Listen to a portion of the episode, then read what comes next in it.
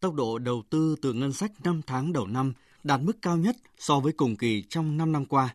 Trong bối cảnh đại dịch COVID tác động tới mọi mặt đời sống kinh tế xã hội, đỉnh điểm vào tháng 4 khi cả nước thực hiện cách ly xã hội. Có gì mâu thuẫn ở đây chăng? Khi trong hoàn cảnh bình thường, việc giải ngân vốn đầu tư công luôn luôn là điểm trì trệ, là hạn chế được nêu trong mỗi kỳ tổng kết báo cáo của chính phủ.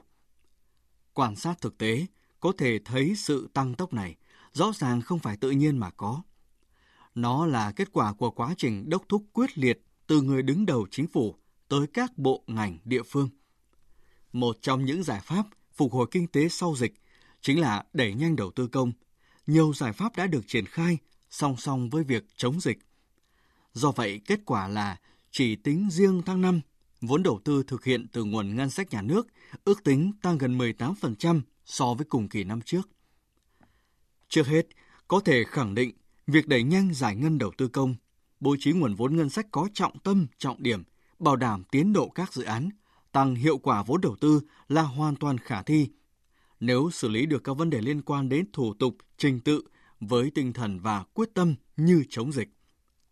Ở những địa phương, những dự án đạt được tiến độ giải ngân tốt, việc phối hợp đồng bộ giữa các ngành địa phương hướng tới mục tiêu chung cùng sự chuẩn bị tốt của các ban quản lý dự án là bài học tiếp theo.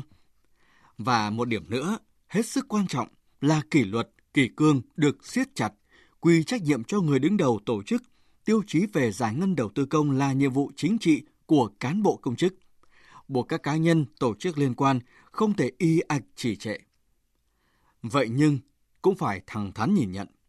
Tuy kết quả tăng tốc đầu tư từ ngân sách tăng tốc giải ngân đầu tư công 5 tháng đầu năm nay là tốt nhất trong giai đoạn 5 năm qua. Nhưng thực sự vẫn chưa đạt yêu cầu thực tế.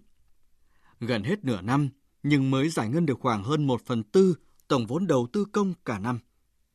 Nhiệm vụ hơn nửa năm còn lại rất lớn, khi nguồn ngân sách nhà nước được phép thực hiện trong năm nay là gần 700.000 tỷ đồng, hơn gấp đôi số vốn thực giải ngân trong năm 2019 các chuyên gia kinh tế nhận định, hiện nay nguồn lực cho chính sách tài khóa khá hạn hẹp.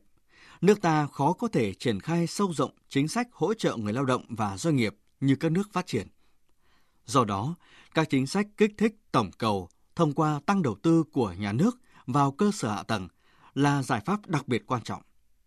Bài học lớn nhất từ kết quả 5 tháng đầu năm, tốc độ đầu tư từ ngân sách đạt mức cao nhất trong giai đoạn 2016-2020 chính là để gỡ ách tắc đầu tư công, phải thông từ quyết tâm đến hành động.